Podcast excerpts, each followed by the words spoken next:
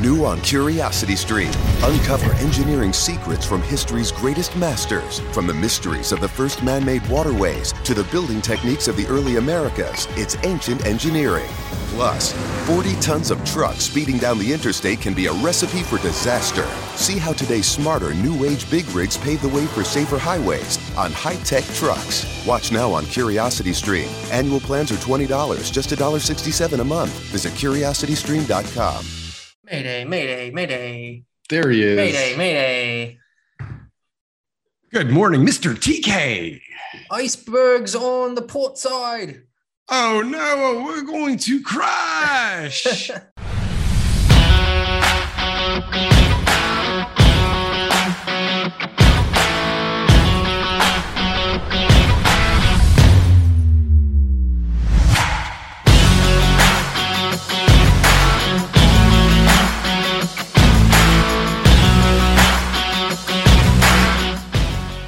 what was that all about? Well, I don't know, but I figured it out. Are we heading towards the iceberg, TK? Oh, Have my of- worst fears come true? Oh my gosh, this is one of those double entendres, isn't it? It, Dum, it dum, turned into it turned into one. Just like last week's train. Yeah. Hmm. Hmm, we're I good think- at this. I think I think the um, Titanic, right? I think Toronto. Maybe we should rename it to Titanic. Maybe Canada. We should rename it to Leonardo DiCaprio. Oh, wouldn't it be the other way around? Wouldn't Canada be the Titanic and Toronto be Leonardo DiCaprio, which would make Vancouver, I suppose, uh, whatever that Rose. girl's name was. Okay, yeah. Rose. We have a wonderful guest here today, and she is waiting patiently in the waiting oh, room. I'm But so excited. I am so excited. I think everybody that knows her will be excited or knows of her. She is a I feel people Spirit. more people know her than know us. I think that you're right, and that is Yeah. true. And Yeah. and I mean, they should. She's actually doing good on the planet. and We're just you know useful. sitting She's useful. Yeah. She's providing value. She is providing value. She is very very useful. But but talk about providing value, TK. Mhm. The people are here. They want to know what the hell is going on in this real estate market. Like it. People are saying it's slowing down, and the Titanic is making a U-turn right now. People are saying that it is just fine and this is right where we like it. It's on the way to somewhere that's going to be beautiful and it's going to stay there. TK, Mhm. it's Sunday and you're in a t shirt. Is this a Yeah. leading indicator? I got I got no appointments today with clients. I just have errands to run. One's a sold sign. One's a uh, you know check in on a vacant house, and um, two two of them are check in on vacant houses. I wonder if we So- plotted the episodes that you wear a t shirt versus like your work gear, if Mhm. there's a correlation to what the market is doing. the market conditions. I single handedly am am the um, litmus test You're like- the Toronto real estate market. The Yeah, Canadian real estate market. We're the Canadian real estate show. The whole the whole market depends on which shirt I'm wearing. You're like Wiarton Willie of real estate. I'm I'm exactly that, right? And right now my shadow is really non-existent because of the big bright O light, ring light in front of me. So what's going on out there? Are we seeing a slowdown? Are things different? I think that because of March break, there was definitely, you know, some there was less activity on certain listings. There was also less listings coming out than I think will come out next week, right? So there people are on March break. There's people who have kids. A lot of people who are buying houses have children. They're at home. You know, they don't really have the time to be able to, you know, uh, go out and look at housing and stuff like that too. If you're thinking about selling, you're worried because in years past, everyone used to travel. This year, not a lot of people are traveling, right? So, but in years past, this is what people did. So people Yeah. were concerned and said, oh, I don't want to go on the market during March break because it might hurt me. So I, I feel that a lot of people are waiting until next week to put their properties up on the market. And um, Get the market closer to your still- mic. The market still was very uh, active this week. I mean, and and the percentage of buyers, like I got this one listing in Roncesvalles where the percentage of buyers who are coming in are very serious, right? Like they're like a good chunk, like a, a good chunk of the people who've actually shown the property have second showings, are calling me, asking me questions. Second showings. What's going on? Okay, hold on. Yeah, because you offer a date, you want to come and look at look at the place twice, right? So Can we can we rewind to December when it was the market was blazing and everyone was like, this is a great time during Christmas to like put in offers because maybe nobody else will be active in the market. And now what I'm hearing Yeah. is like, you know, it's March break, things are a little slower, everybody's kind of chill. I don't know. you know, I can only tell you what I know. Daryl, Sounds right? like I can't tell you what I don't to me, know. TK. Sounds like you're spinning something up. I can Anyway. tell you, I can tell you what I know. Percentage of buyers out there that are serious is higher than I've ever seen. Serious buyers higher, Higher than, than I've ever ever seen, or That seen higher than I've ever seen right now. Yeah, right. that's what it is. The people who are out there are they mean business. They want to buy. They have serious intentions about buying. Not investors. not not investors. tire kickers. Not people just going out and looking to find out what their home is worth based on the sales in the area. They're, So- they're serious buyers who have got intent to move. So are there Because they- people that are like, "This is our chance! Like, let's go, let's go! Yes, We've been and- waiting and- for this." and and they want to do the move that they weren't able to do in January, that they weren't able to do last year because of different reasons. And the truth is, Daryl, as long as you are buying and selling in the same market, who cares what the market's doing? Well, as rates are going up, I mean, it, it it does affect what you can afford right now, and like everything's Okay, but if if you sell yeah. and buyers who are buying your house are What if affected by the rates, Sell and they drop out of the deal because all You of a sudden, put your- like, you better put your you better put your house on the market as soon as you buy. as soon as market. you buy, yeah. So strategies are a changing, winds are a shifting. I can feel it, TK. I think ti- I can we- see we're through tides. We're talking about Titanic today. Titanic. The tides the tides are shifting and the the waves the waves are getting higher. Hear that? Can you hear that Yeah. wind shifting? Okay, let's get our Huge guest in here because she has been waiting patiently for a while. What's her name on Twitter again? Twitter. She is the Justice Queen. Okay. Do no no. Here she comes. Urban Zen Girl. Oops. Slash Justice Queen in the house. I think Are you Shi- I there? think Shi- is So the- sorry, I, I I didn't realize I have to start my video. That's, That's okay. okay. Welcome. Welcome. Shista, this you, is you. TK does that every us. week too. Yes. Welcome. Oh, Finally. you I said was- my you say my name perfectly. Shaista. Great. I read your yeah, email. both of you. Yes. That's right. And and but but we're at It was your, 50-50 your, your pseudonyms, your pseudonyms, uh, Urban Zen Girl on YouTube and Justice Queen on Twitter. You are the most Yeah. popular person we have ever met on the show. Uh, no, You are out there. You are out there. Yes, you. Everybody Oh. loves you. Absolutely. Oh, thank you you. are fighting. You are fighting for people's rights, and you are quite articulate, I must say. Oh, And and you. I'll tell you, I mean, I know me and TK appreciate you so much. I don't know if you watched the very first episode, but we feel like you've been around since the very beginning Mhm. and you have helped us grow with your wonderful comments and and oh, we mm-hmm. Oh. want to tell you that we really appreciate you and yeah.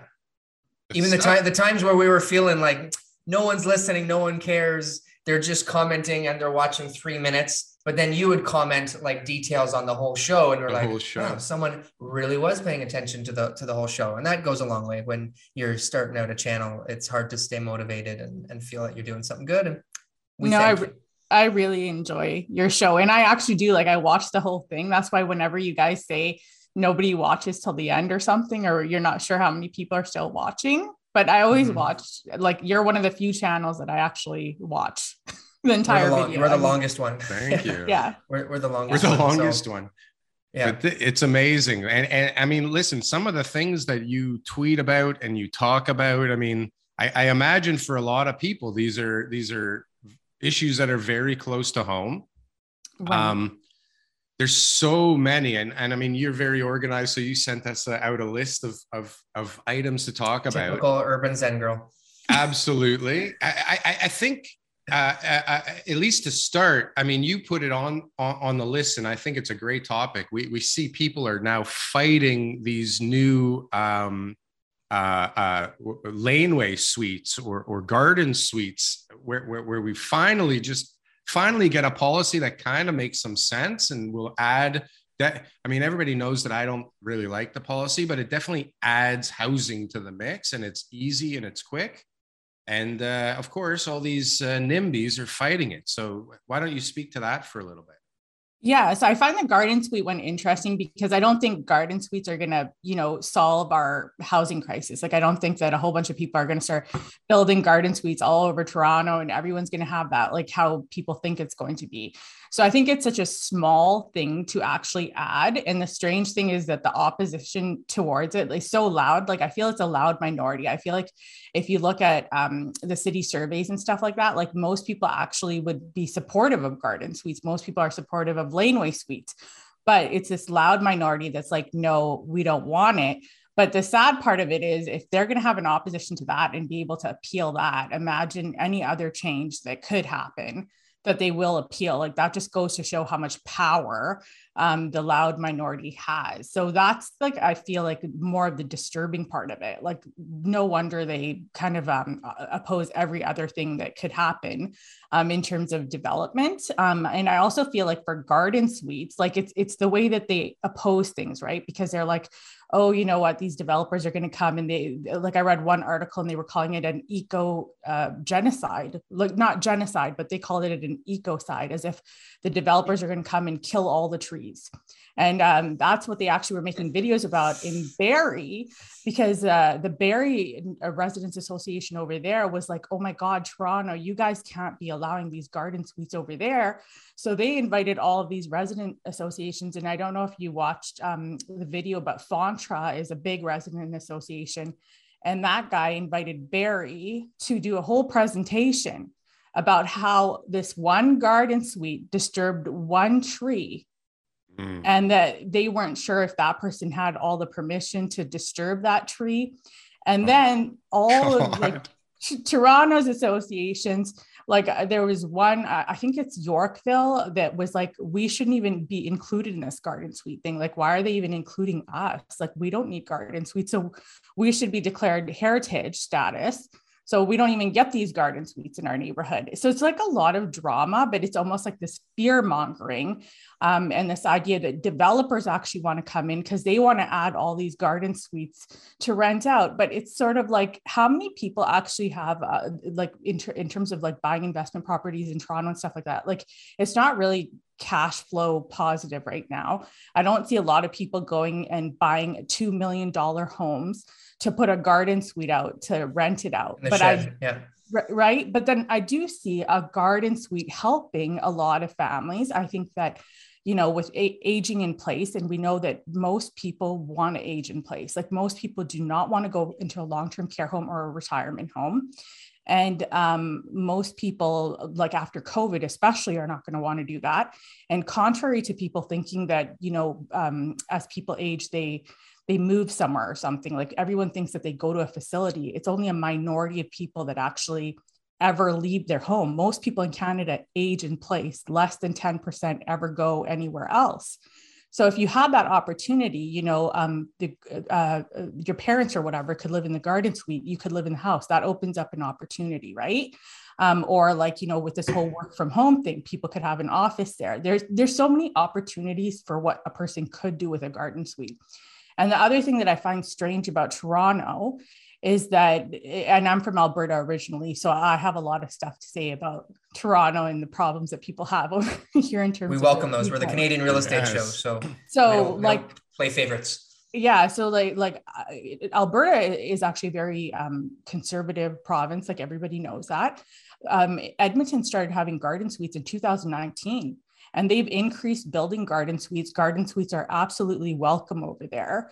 They've done so much awareness about garden suites. They've accepted garden suites. They ended single family home zoning um, in 2019. So th- they have all of these forward thinking things. They get all kinds of architectural awards for buildings and stuff like that.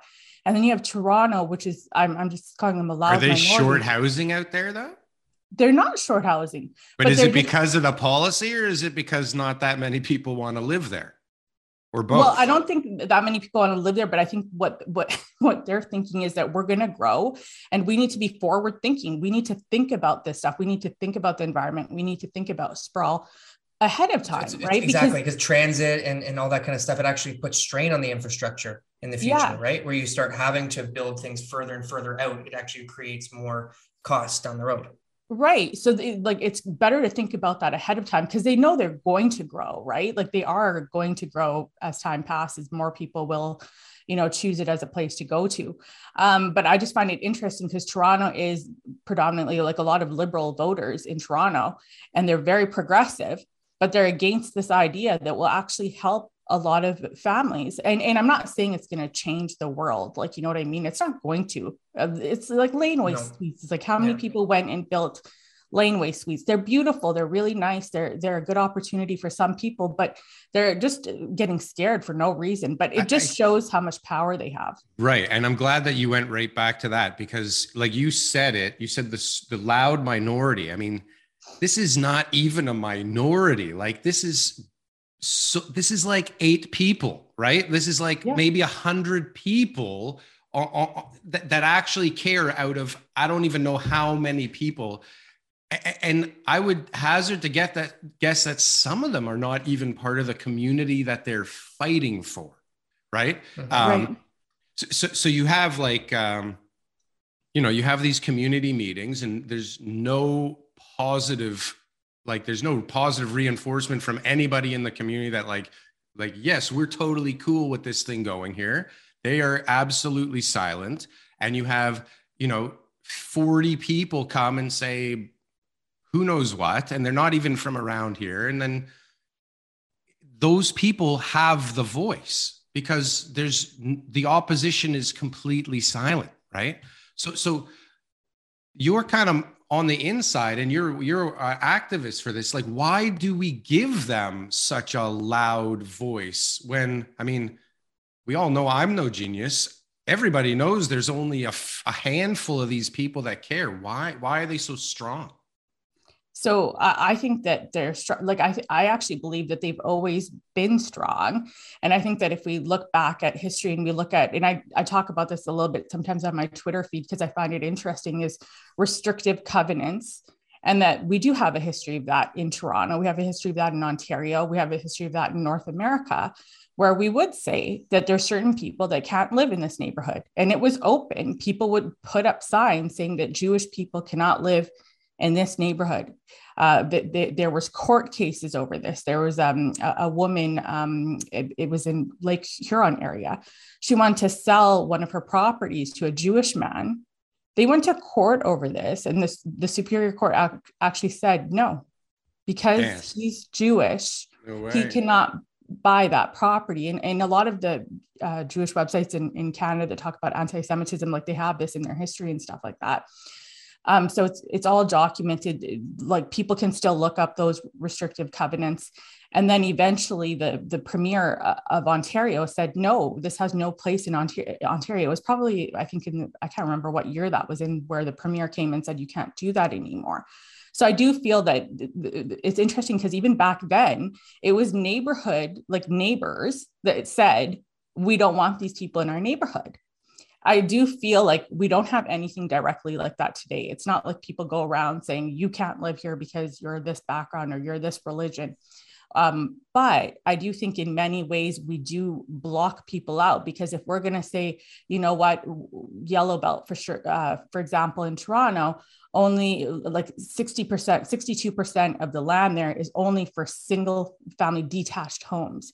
So by saying we're not going to build any other kind of home there, you are saying that other people are, are not welcome because you know say a person it's only income-based discrimination. it is. It's like socioeconomic discrimination. Um, and then basically those people have to keep moving further and further out. Maybe they do want to be in toronto or maybe they want their child to go to a certain school. Maybe they want their child to be in a certain neighborhood. People have preferences but they're not able to because of that and the other interesting thing apart, uh, uh, about it is that historically, like you look at a neighborhood like Parkdale, when the deinstitutionalization happened in CAMH, people were sent to Parkdale. Uh, They had rooming houses, they had halfway houses, they had multi family homes. And then it was NIMBYs who came in and said, well, we don't want all these single people with mental health issues in our neighborhood. Like we have kids, we have families. This should be for more families. So then they gentrified the neighborhood. And it's ironic because the same NIMBYs that gentrified neighborhoods and said that we don't want these people in our neighborhood. Now, when developers come in, they scream and they say, This is gentrification. Why are you kicking these people out of the neighborhood? They're the too one- rich. We don't want those people. We want the people in the middle, okay? Not not here, not there, right? Yeah. yeah. So I, I feel like like it's always been there. And the reason they have that power is because they're given that power by the city. The city has these policies in place, has these consultations with no regard for the fact that there's no um, there's there's no equitable consultation there. Like that consultation process is not equitable. It doesn't represent the voices of the neighborhoods. Like if a person is like say a single mother and they're working two jobs, they're not going to have two hours to come and sit on a consultation meeting. Um, you know, like a, a, new immigrant who might be like working different shift work or whatever. Like these are all people that are not included. A lot of young people who are really busy in their life, they're not going to go sit there for two hours in these meetings. So the meetings are dominated by homeowners who are predominantly a little bit older and you can see that in their you know their in-person ones when they used to take pictures of their stuff it's a bunch of old people sitting there um, so I feel like the city has to do a revamp of the consultation process. And um, Edmonton, which is where I grew up um, a few years ago, they actually, um, the University of Edmonton or whatever, or sorry, University of Alberta, did an entire uh, research project on the city, on the consultation process, interviewed people about how to make it more equitable. How do you get more voices in? Toronto, for example, is now saying, why do we have to have this virtual format? The residents associations are saying they're saying that that excludes them. So they're actually saying they want to go back to in person because they know if they go back to in person, other people are going to have a harder time coming to them. Because right now in Toronto, there are uh, people that join in on the meetings and do say, I want this development. There are people that actually do come and and and there's group like who uh, okay, I was okay. I know of one person for sure that does, but they're an anomaly. And I mean, they might be in many other meetings out there right. advocating. It's hard. But, it's hard to uh, imagine someone with no connection to the development itself that would show up to say yes. It's hard so, for me to picture that. Well, so there is or, that. Right. Okay. Okay. The, the group more neighbors so they do have a calendar and sometimes when you go on the call there are like five of them on there they yeah they so this started is an organization. I think that yeah that group I, I could have used them. The they're Yimbys, yeah. but they're extreme also. I mean, I follow them and I've been in rooms with them, and they are like literally the extreme opposite of NIMBYs. And that's what we need to fight NIMBYs, Daryl. No, you, you, you need them fight fire with fire. You need them both to understand that they're both the problem, right? Yeah and this is the biggest problem. This is the solution to the whole thing is that everybody's a big problem and every angle of this thing is a big problem. And, and the bigger problem is that like nobody is going to tackle this thing because it's too big. And and and unfortunately what's probably going to happen is like it will crumble to the ground and have to be put back together because this is way bigger than anybody currently is willing, I think, to even try. Uh, uh, Pierre Poilievre, he talks a big game, but like we all know how much power the prime minister actually has with all this stuff. What what's, right. what's the process for for me and for everybody listening who, who's not as familiar with the process? There's a project that gets introduced and the application gets submitted, and it's like you know, well within most of the guidelines. There's some variances. There's a few things that you know are, are, maybe typical. It's a typical ask for a developer to to bring to the table, and there's a huge opposition from the community. Like, what are the what do the city planners do? Like, eventually, the city planners have to ignore what the community is saying because it's for the greater good, right? Or is it stri- or eventually they have to agree with the community because the community is saying we don't want this. Like, what level of in the current system they yeah, in the current system, they have to appease the public. They have to make it seem like they're taking into consideration what they need. Right. And, and, so what you have is like, if all you have is negative pressure and there's right like there's one guy going like this trying to hold it up while everybody else is in opposition and then all the education has to keep public opinion as part of their uh, process and decision making you can't help get but to get dragged down right? So the whole process is instead of you know everybody figuring out like how do we come to a happy medium where there's actually more affordable housing that people can afford and it happens quickly and people are okay with it it's just like yes no yes no. And then people talking about it all day who right that, that that's what we're we're just stuck in this entire cycle that has currently no end other than Mm. Yeah, and I agree with you, Daryl, because like I've always said, I don't identify as being a YIMBY, and some of the YIMBYs get upset because I say I'm not one, but I'm not one because I also feel like there are extremes on both sides. Like they have to come to some sort of a balance because if you look at the the YIMBY movement, and I've called them out on this on Twitter, um, when when Margaret Atwood was, you know, when they were tweeting out at Margaret Atwood you know what? That's a very influential Canadian. You know what? She's a respectable person. And yes, she probably has done some NIMBY things, but she's not the person to go and attack. I, I mean, you know what? You're going to go on her Twitter page.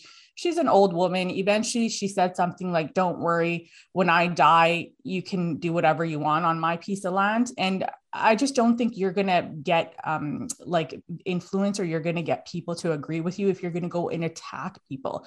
There's been some very respectable people on Twitter, you know, who are very respectable in the community and stuff like that, who, you know, they'll go and they'll attack them endlessly. And it will be like 20 of them just show up on a on a thread and the thread will go on for days. Like it doesn't even stop. It's like never ending.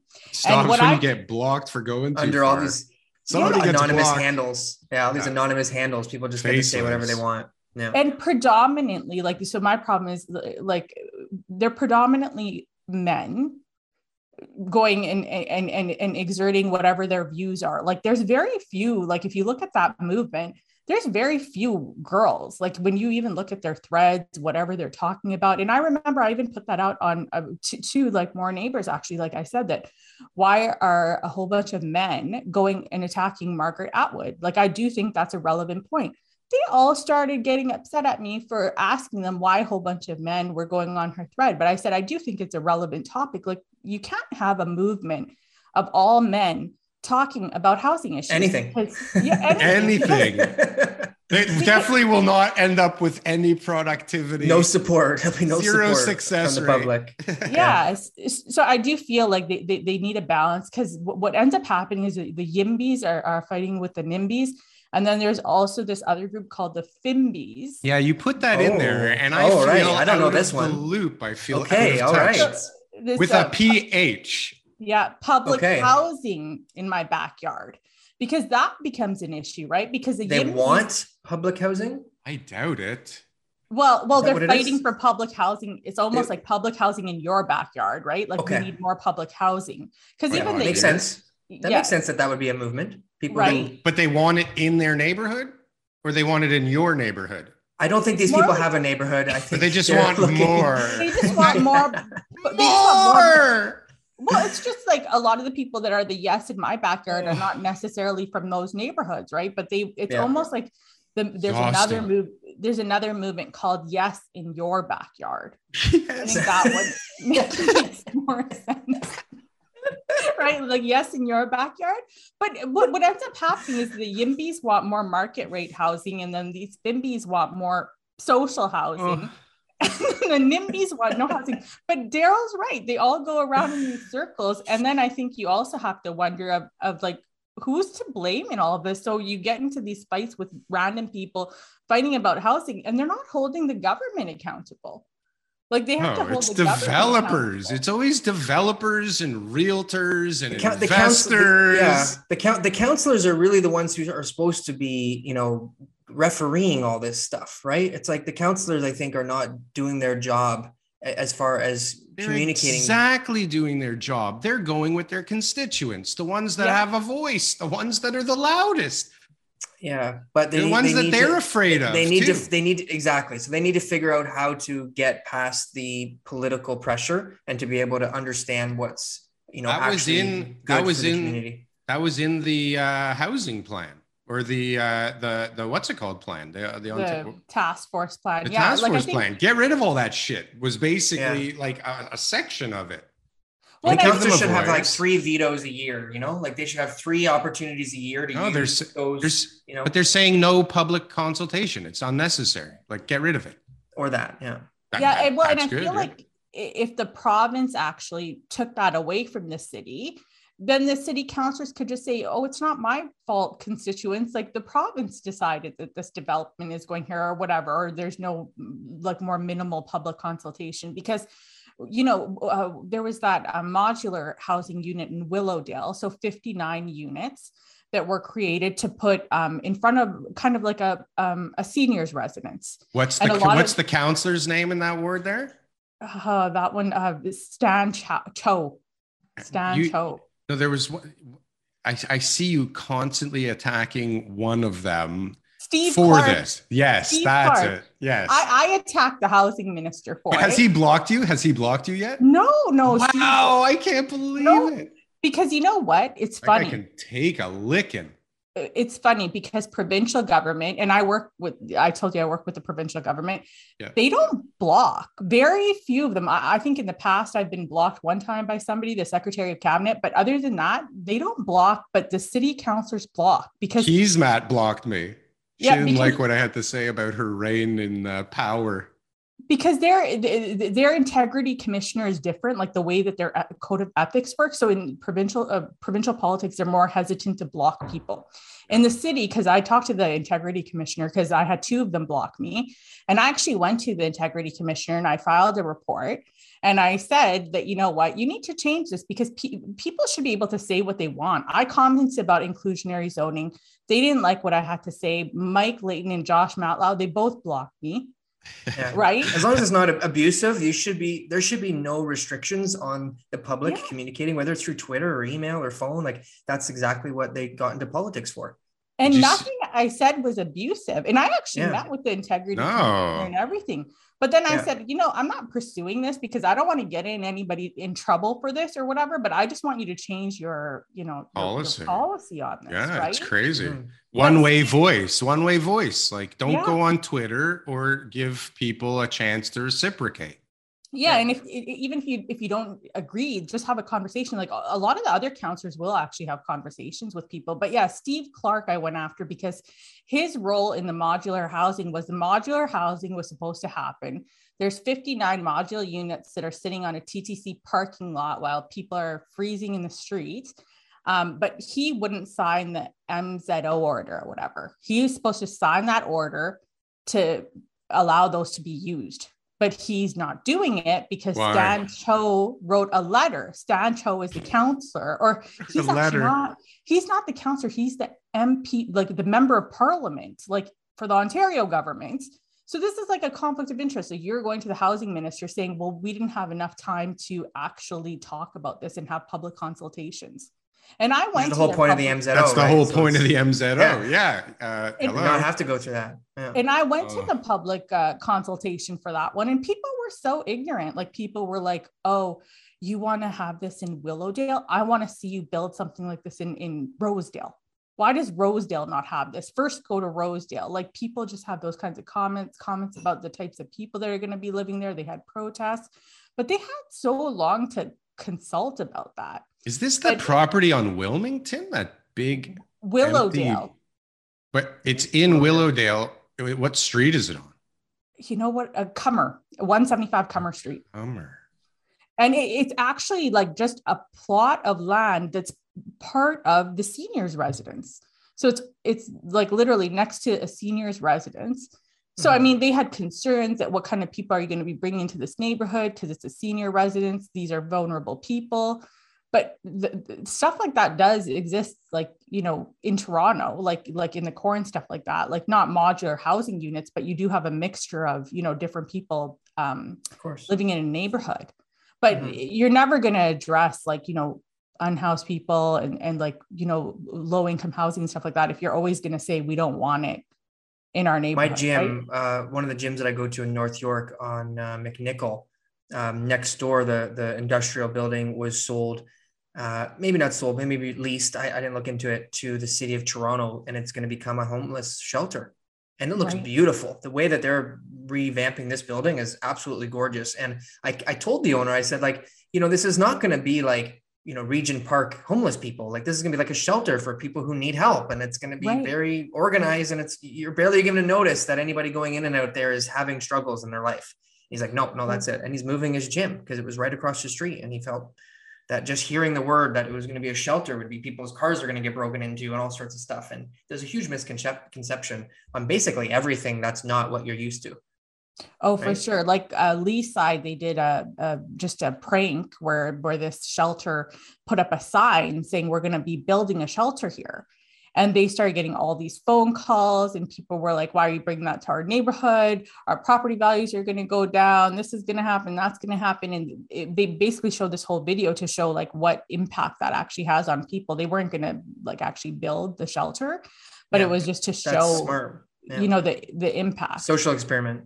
Yeah, yeah like I, I worked uh, in a uh, Victorian mansion years ago in, in Summer Hill, and it was like uh, in the middle of a very rich neighborhood and we had a program for women coming out of jail that had addiction issues and mm-hmm. that would not be okay today. Like no one in Summer Hill is going to say yeah you can buy that house and make it into an addictions program for women coming out of prison but yeah. somehow that happened um, the woman that bought that property was like probably 1982 or something like it was a long time ago and it still exists but yeah. the neighbors but that's were... the neighborhood to actually do it in right because these are the neighborhoods that you know people coming out of you know troubling times need to be put into to be able to have the, the best chance of success there was an indigenous women's um, shelter or or facility, maybe housing unit on kingston road near midland uh, you know something like that. And and again same, same thing you know the all the neighbors and everybody else they're passing around they're passing around like pamphlets and and and advertisements and all this kind of stuff as if like you know um what's his name? Like like a like a mass murderer or something like that is moving into the neighborhood right? And everybody should know right? Like it's like it's it's just it's sad to see how people really view the the you know disenfortunate right? And it's and it's unfortunate because they all they're like no they're having a, a, tough time. We'll go stick them with all the other people having the tough time. Well that's exactly what's going to lead them to having more tough times. Like there's no other way around this other than to be able to sort of integrate people. And unfortunately that's um that that should be another thing that should be not not uh, community oriented right yeah so um like with that particular program was interesting because the neighbors were all really nice like they probably weren't nice when the place was built or whatever but when it actually got into the community like those neighbors would come over with like donations all kinds exactly. of presents for the women yeah. like they, they would do that kind of stuff and no one would ever have known because like um it was an abstinence based program like people weren't allowed to use any kind of substances in that program. But yeah. once they were done with our program, they would have to go back like downtown to like the worst parts of downtown and then they would start using again, right? They wouldn't yeah. have that opportunity because they would just go back to their place wherever um, they they started using, but that's where their permanent housing would be, right? Or, or whatever long-term housing that they would have over there.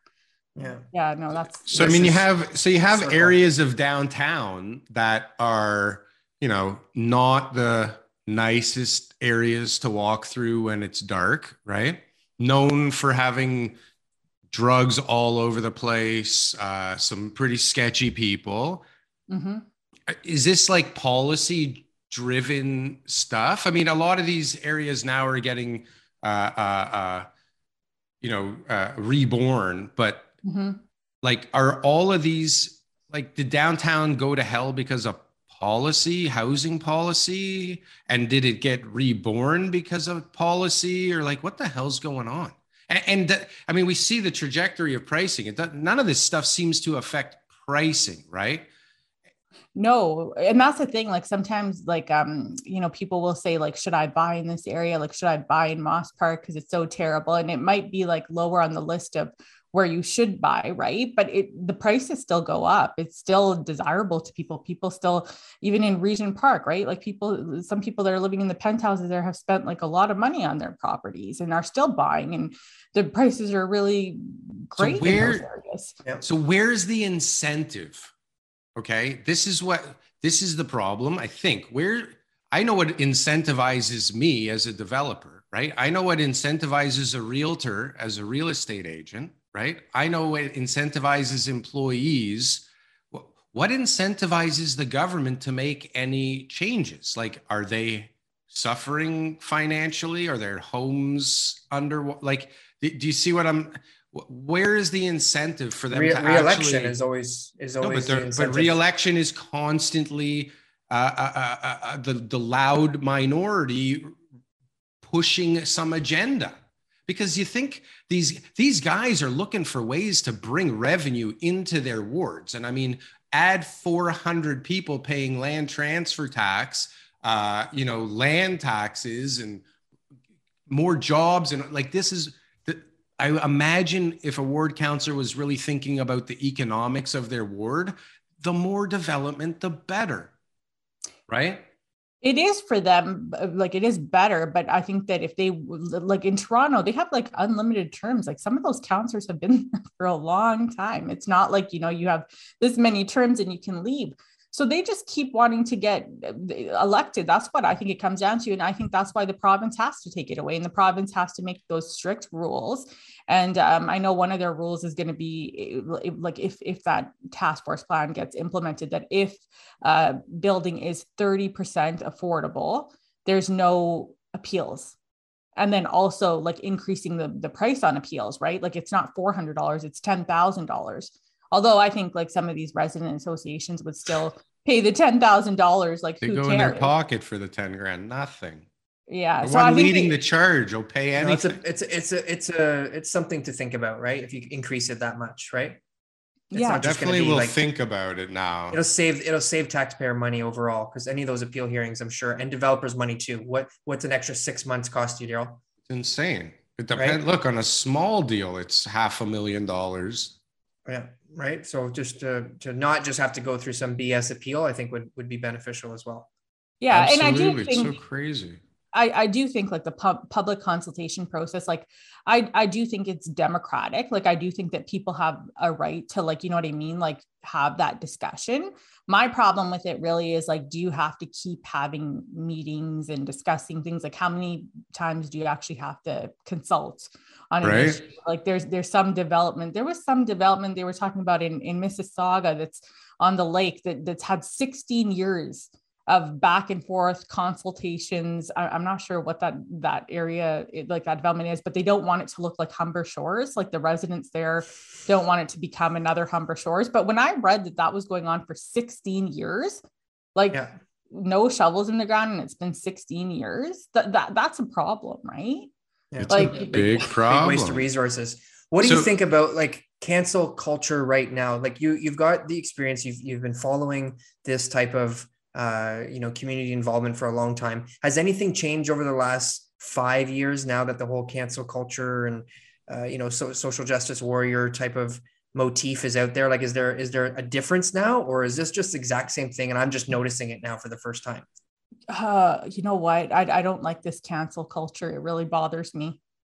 Okay. Like, I don't know if you're for cancel culture or not. No, no, I don't think anybody's really for Okay. cancel culture. I think they just want to cancel certain people at, at certain times. But overall, the movement, I don't think anybody could I, just I don't. I don't. it's think healthy. It, I don't think it changes anything. I think that it it, it shuts down conversations. Um, like I've done a lot of um, anti-racism training um, throughout my career, and I, I've seen it in Alberta and I've seen it in Ontario. And in Alberta, when you have anti-racism training, people say what they want, and you want them to say what they want because you that's where you want to have the discussion. You don't want people sitting in a room of silence, scared. Oh my God, if I say something, you know, I could get fired, or if I say something wrong. You do it in Ontario, it is a room of silence where sometimes you have to fight with people just to get them to talk. I loved the conversations I had in Western Canada when we did like anti racism training and stuff like that. Like, I remember one time I, I came and I uh, wore a, a niqab. So, uh, I mean, I covered everything but my eyes. And I just walked in the room and I just said, What do you guys think of me? Like, I'm Shit gonna-. I'm gonna have my- yeah. I'm gonna have my friend, like my friend, my class, write it on the board all the thoughts that come to your mind. But I want you to be 100% honest. And people said the craziest things and the, yeah. you know, the rudest things. And I said, I want you to say the first thing that comes to your mind when you see a woman wearing this in public. Just mm-hmm. say whatever comes to your mind. If I, I did it. that in Ontario, they would all be silent because they don't want to be polite. Oh, we can't say nothing. It's going to hurt her feelings, or, you know, I don't want to really say how I feel. So I don't agree with cancel culture. I don't think it changes conversations. Um, like, like for me, like if, if, if a person, um, like, like say a person does like start having like racist things that they're saying or whatever that's like more of the person i'd, I'd want to focus on to, to have a conversation with. You know not to say you know what? So and so i think you should just be canceled now. You know you said that that thing wrong or whatever so i don't think it changes anything i think it, it, it's actually scaring people and and you're right only certain people get canceled other people don't get canceled and yeah, who like started who started this culture actually like i don't even know where did it come from like Californians. Twitter. Must have been. Everything always starts in California, Twitter. and then then they test it and then they release it to the world. That would make be. that would make Twitter is from California. See, and okay. Twitter causes some serious discussions. That's for damn sure. But you see, yeah. Twitter, I faceless. Find I find Twitter interesting because Twitter, it's like you say anything on Twitter, these people come after you. Like the, the other day, I posted something about inflation and how inflation affects like low income Canadians. Um, and I tweeted out to uh, Justin Trudeau, Pierre Poilievre, I can never say his name right, uh, Patrick Brown, uh, Jean Charest, and um, I don't know who the other person is running for the Conservatives. Doesn't matter. Yeah. But anyways, a bunch of people from the Conservative Party as well. I had multiple people start coming after me on Twitter saying, Why are you talking to the conservatives? How do they know what my beliefs are? Like just because I talk about social How justice doesn't you. mean yeah. that that I'm liberal, right? It, it, it doesn't mean that I agree with liberals, right?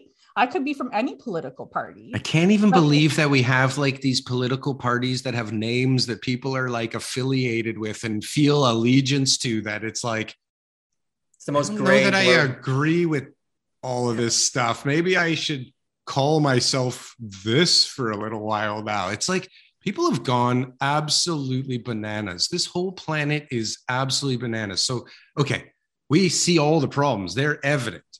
Right. Are there solutions that are actually possible in the near term that can have an effect instantly for the better of this like market economy um, planet.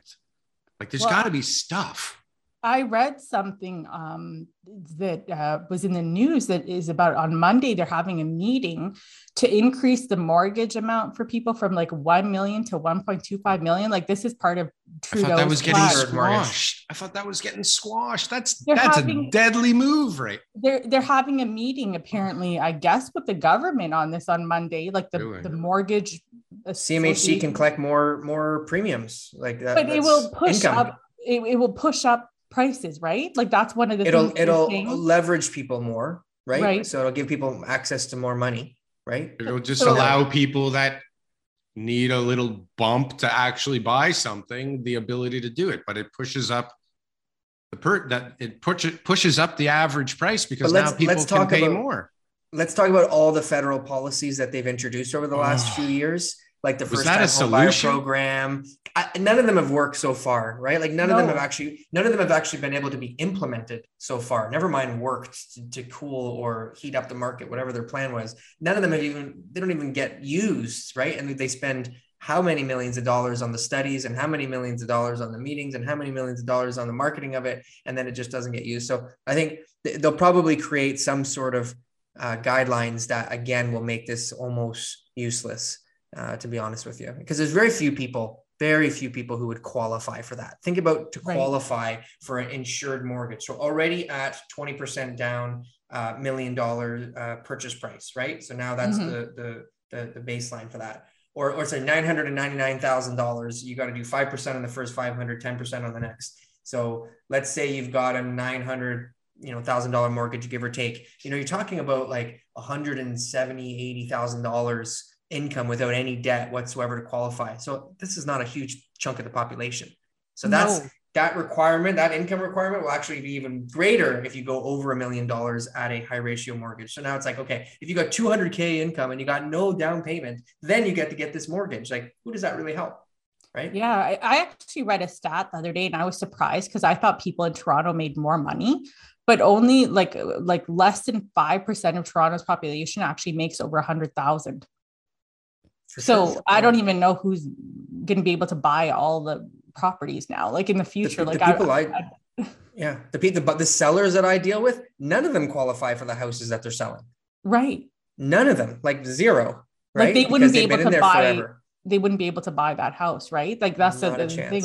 So I don't know how how people are going to afford it, but I do think the government has to do something. I don't think that they're going to do much because I look back and sometimes I read like old articles from like even the 70s and 80s and they were talking about like housing crisis issues even back then like yeah, I was gonna say yeah. 50 years ago. So they are just even go back look at New York 30 40 years ago 50 years ago. They must have been having these conversations like who's yeah. going to buy all this crap? We're at like 300 bucks a foot right now hmm. the, right? the ratios they've been talking about the ratios for forever as long as the ratios have been calculated the ratios didn't make sense right somebody's always, gonna figure out a way that we can all afford more shit for less money they always do right as cars got more expensive they figured it like they're gonna figure out a way for us mm-hmm. to somehow fractionally own stuff and who knows what. But like there has to be a chopping process again, which might actually be adding, you know, four units onto a single family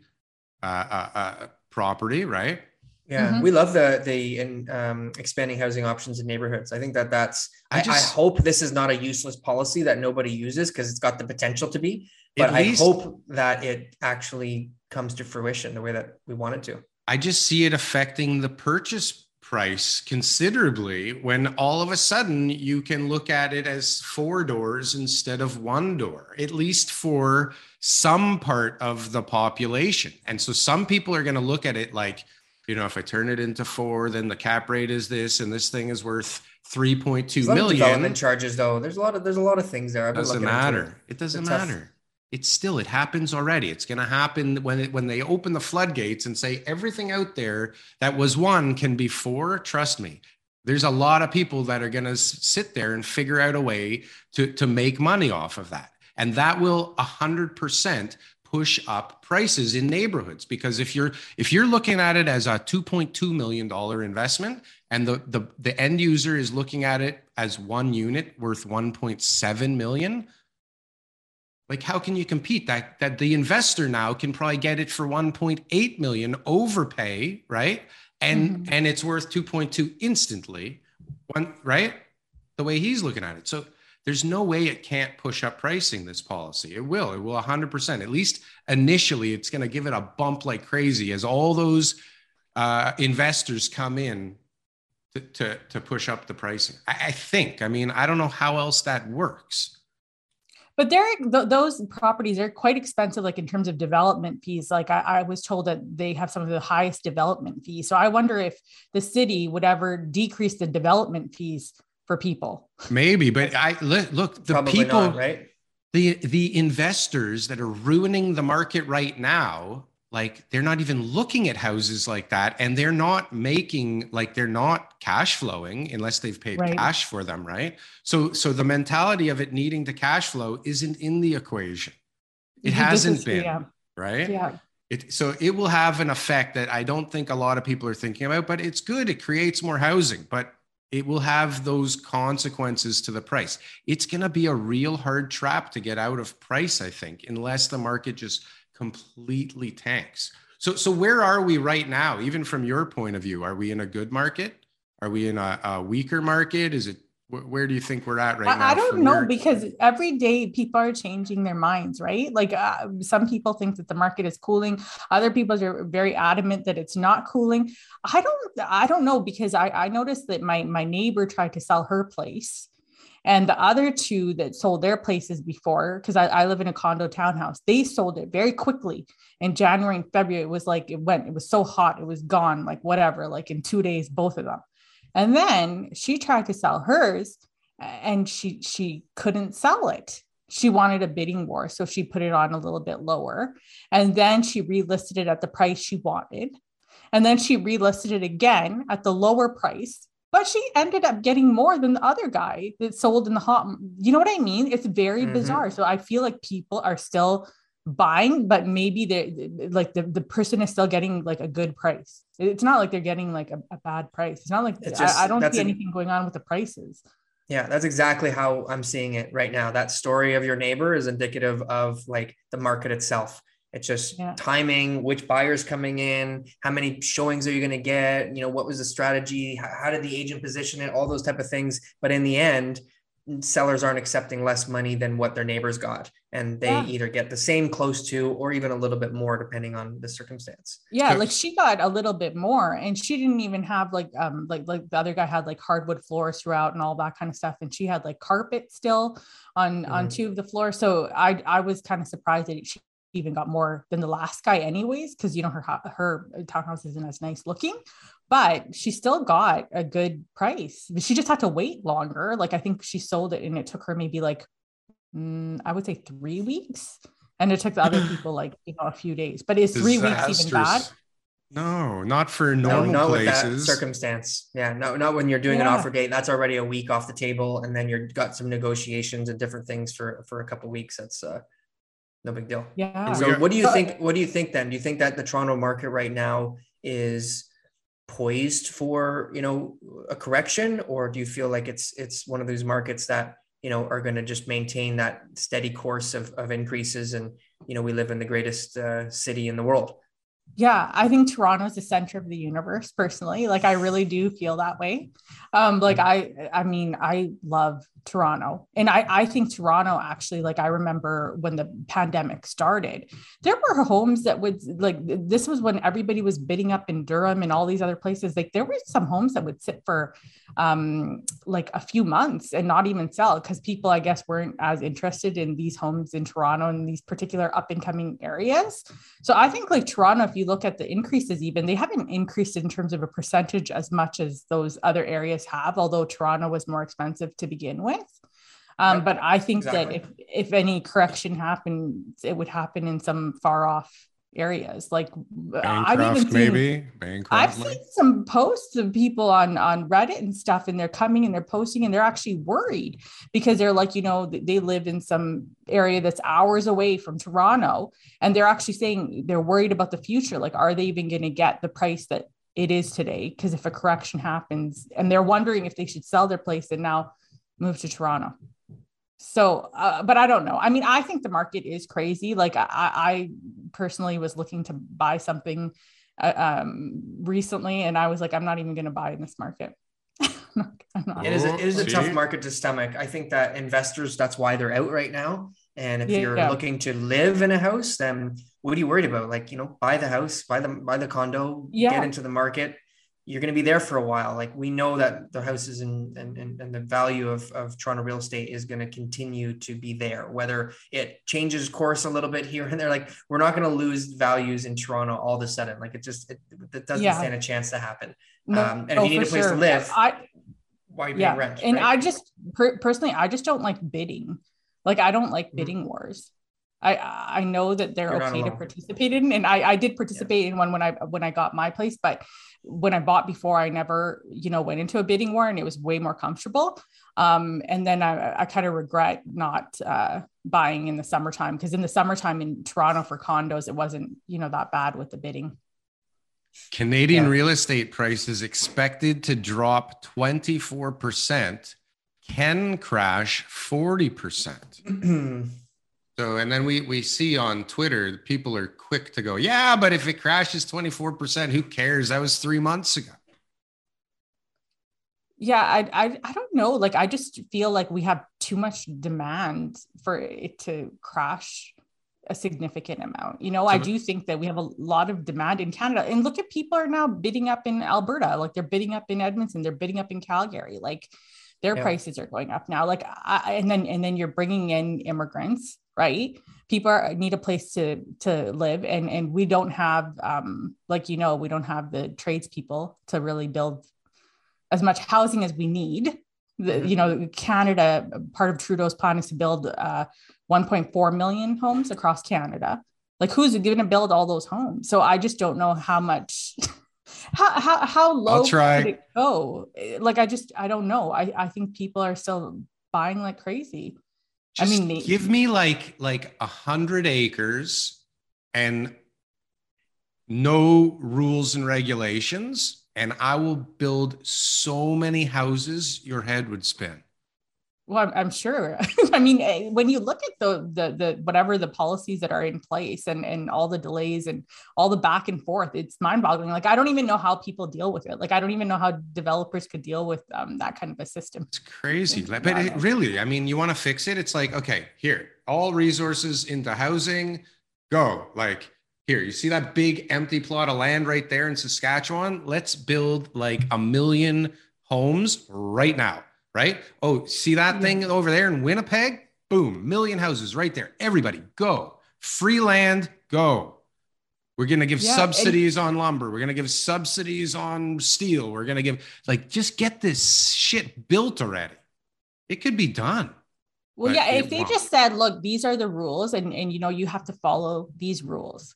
And then just let people build Oh, and, and also let people have autonomy over their land. Like if a person has a home and they want to sever it and they want to make two homes and, and they have a big enough lot to do it, I, Yeah. I, I don't see why a person shouldn't be allowed to do something like that. Like, why does that have to be such an uphill battle? As long as they meet the rules, you know, it, it, doesn't look ridiculous, whatever. But even that can be a huge dilemma, like impossible, where people don't even want to try to do it and the costs are so high, right? Listen, eventually you get those two houses at uh, Leslie and Lawrence that were, you know, those blue and purple stucco weird square and circle. Oh, yeah. Yeah. Eventually somebody figures out how to build those with with all the regulations. But you know what the best regulation is? Hey, guess what? If your product sucks, nobody's going to pay for it because there's all of this competition out there for what you're actually producing. So Hmm. either produce something people want or yours will just sit there and you will be out of business pretty quickly, right? Build something Yeah. people want and they will buy it. Yeah. It's simple. I was at a I was at a place I was at a place uh, this weekend, and um, you know, poor guy's got some you know struggling uh, situations in, in his life and everything else too, and he's been trying to build this house since 2008, and I and I mean that he's been trying to build this house since 2008, and he's living in it, and it's just a disaster. It's just a disaster. Like it's just it needs to be it needs to be torn down. Like that's that's where it's at right now, you know. So there is mm-hmm. unfortunately, like you said, at Leslie and Lawrence, there's always going to be somebody who has got more dreams than than skills, right? And they've got more money than connections. And unfortunately, this stuff gets built. So I do understand. I'm not a NIMBY, but I, I also believe in like regulation. I also believe that the city should have conformity, that we should have you know something that people from 100 years from now will look back and say wow because there's a ton of stuff that we look at that was done 100 years ago or maybe even 50 years ago especially in the 70s the 70s i think was horrible Yeah. but there's a ton of stuff that i look at and like who is allowed to build this garbage right and and i'm sure that these are all the lessons that But then, but then what happens is they go on a heritage register, right? Yeah, because it was Yeah. the 70s. So it automatically goes on. Everything is crazy and nothing has an effect on price other than whether people will buy or not. Look, the number one rule in real estate is how much is it worth? Right? Whatever somebody's willing to pay, not what all of us think, right? Mhm. You, you need multiple parties involved in the decision and in agreement, which is not very easy, actually, especially with these kind of numbers. Uh, I see TK's looking at the clock, which means I should look at the clock, which means we are out of looked at the time. a few minutes ago. I think we're, we're good. But Sh- Shaista, this has been amazing. Uh, you are like a wealth of knowledge. Um, Love it. Thank by far by far our favorite uh, listener slash commenter and uh, you know we, we appreciate you coming on today you know it's it's amazing and and Well, i think we could chat having for you for another hour and hopefully we could do this again in the future and maybe we'll have a hot topic one day that we could get into that you we think you'll be uh, well versed in and, and we'll get you back on for sure I'm seeing a, a spin-off show here, Urban Zen Justice Queen. you you, d- you need a show. Yeah. What about your own? Yeah. What about your own? You know, content. Or are you just happy to be, you know, supportive of all the other producers? I'm support. Yeah, I'm supportive of other people, but I, I wouldn't do it my like I I I used to back in the day want to get into something, but not anymore, just because of what I do for a living. I don't I, I don't like um I'm not that out there, is what I'm saying. Yeah. Mhm, mhm. Yeah, you need to have, to So, uh, have some level of anonymity out there to be able to just ensure that you're providing the information uh, unbiasedly. Yeah. Absolutely. Well, thank you for being a part of our family. It was great to meet you. Thank you. I hope we can consider you a friend. We'd love to have you on again. And, uh, And thank follow you for follow all of her your on support. Twitter. Yeah, Twitter. Justice Queen. If you're on Twitter and you're not following Justice Queen, you're missing out. Absolutely. Thank you so much, everybody. Great Sunday. Happy day. Thanks for watching.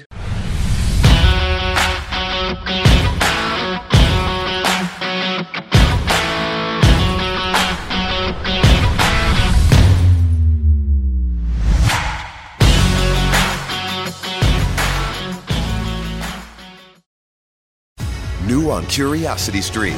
Uncover engineering secrets from history's greatest masters. From the mysteries of the first man made waterways to the building techniques of the early Americas, it's ancient engineering. Plus, 40 tons of trucks speeding down the interstate can be a recipe for disaster. See how today's smarter new age big rigs pave the way for safer highways on high tech trucks. Watch now on Curiosity Stream. Annual plans are $20, just $1.67 a month. Visit curiositystream.com.